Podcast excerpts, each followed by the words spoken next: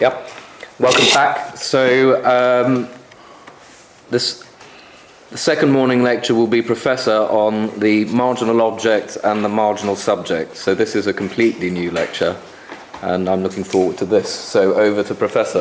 Thank you very much, Sandeep. Uh, I'm uh, uh, very happy that uh, we have this opportunity to uh,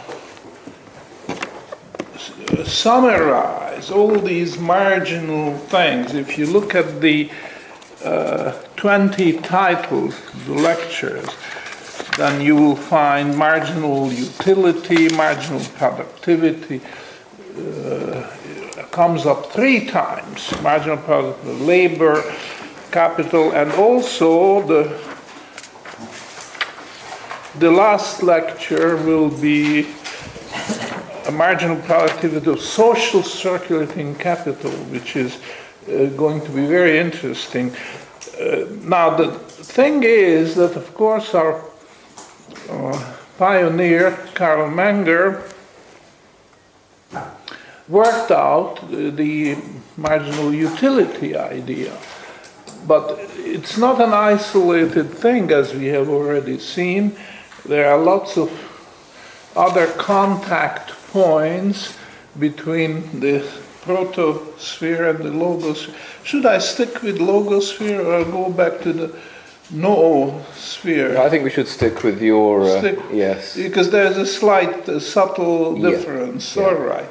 So I keep talking about logosphere, where the reason comes in, human action comes in, which is completely missing from the protosphere, but there are lots of points of contact. And uh, what the common idea is, which brings them together, is the method of marginalism, and we contrasted it with the method of averaging. It's a mathematical idea, but it's not applicable when reason and human action comes in.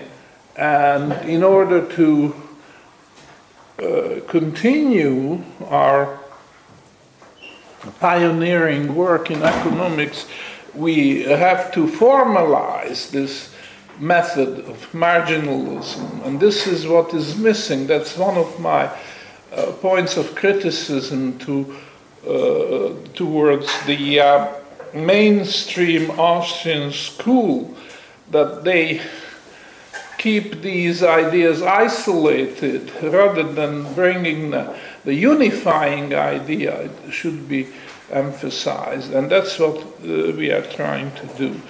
So in this particular lecture i would like to point out the similarities uh, and how we can fashion a new theory. We are at the very beginning of something here because I am suggesting a very ambitious project which will take much longer than I have left uh, time to live, and uh, some of the younger people can uh, do very good work on this. I would like to see the method to almost to take over the whole field of economics because it is possible to unify. As it is uh, it's well even just take this theory of interest. Is is uh, falling apart falling into pieces. There are people's uh, fighting one another even within our camp fighting with one another. What is the proper approach? So I'm looking for synthesis. I'm looking for unifying ideas rather than ideas which will compartmentalize uh, uh, economics. And as I say, the idea of mar- the method of marginalism is uh, one of the things and in this lecture we are going to review it. So, going back to marginal utility, uh, we'll point out that there is going to be a marginal subject and there's going to be a ranking. And the ranking is according to the utility of something to a certain individual. You see, uh, this is what is missing from the way they teach marginal utility. It's not even being taught at all the universities, only a few, but it's being taught, and I think this is somehow uh, underemphasized or missing. That the uh, we are talking about marginal utility to someone. It's not a, an abstract idea that, or even an averaging idea that, uh, you know, the price itself could be an average, but marginal utility is the result of a ranking. So let's see how it goes. We uh, consider the spectrum of all the uh, commodities and uh, we have these two axioms. I was short of time when I lectured on this, the first lecture in the series during this session. Um, Menger introduced two postulates or axioms, if you like. Uh, the two words we use synon- synonymously uh, axiom or postulate. The first postulate is the postulate of utility, and the second is postulate of marginal utility. Utility is increasing with quantity, and marginal utility is decreasing with quantity and we actually formulated it. This is perhaps uh, a little bit too formal, but uh, it doesn't do any harm sometimes to uh, use this uh, formal language. And that's how I stated it in, uh, the, I'm referring to lecture one now, the uh, postulate of increasing utility the economizing individual when he is confronted with the choice between two different supplies of the same substance, same commodity, will choose the larger. I mean, this is, uh, I think, fairly uncontroversial. I somebody who is doing nitpicking might just say that uh, there are exceptions, but uh, you know, we let's just accept this that if you f- think that something is worth having, then it may be worth having just a little more, just in case you have a little reserve or a spare part or something like that. So this is on, we can accept it as an axiom, as a postulate. Okay, but the important uh, postulate is number two, the postulate of declining marginal utility, and that was the big uh, breakthrough on the part of Menger when he announced this. That the, uh, contrary to the quantity theorists who said that uh, utility was linear, it turns out that it's highly nonlinear because the increase in utility when you add just one more unit will be smaller. So that's how I've put it in lecture one in, in the printed version. Um, the economizing individual acquiring subsequent units of a supply of the same good will earmark units acquired later with a lower priority than those units acquired earlier. So you build up an inventory of the same thing. And uh, you do it piecemeal. You keep adding one, another one, another one. What is striking is that these new units added will have a declining utility.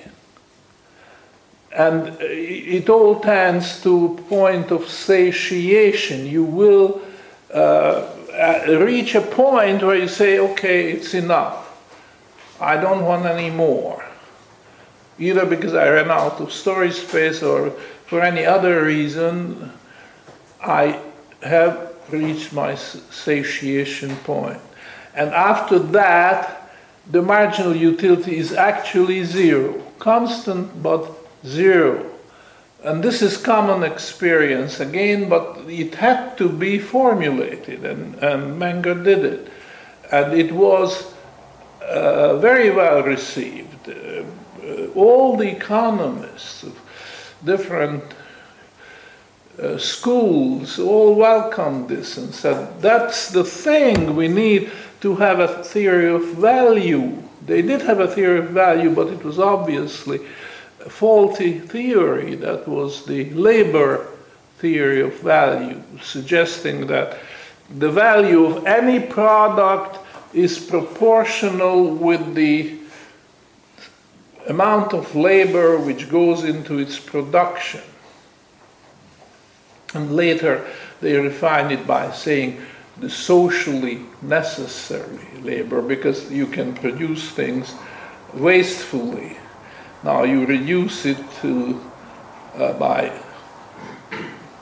throwing out the frills and keep the basic uh, socially necessary amount of labor going into the production that's going to determine the value and this is quite obviously wrong and uh, I don't want to go uh, through examples, but remember that the water could be very important uh, if you are in a desert. Uh, and uh, so let's just leave it. That is uh, the importance of the appearance of concept of declining marginal utility. So that's the starting point. And now the question arises is this uh, unambiguous? And then uh, some people say, well, it's not really because uh, uh utility means different things to different people. And uh, so the question is marginal utility to whom? So the answer to that question is the marginal utility of the marginal person. So what happens is that you rank the people who have interest in owning or having this particular substance, and you rank them according to the intensity of their desire. They won't all have the same degree of desire. Some of them will want to have it more badly than others, will be willing to make greater sacrifices in order to acquire it. So you rank them according to this intensity of desire, and then you have this ranking the people uh, ranked according to their utility, uh, or put it uh, that way, their desire. Oh, no, that's, that's fine.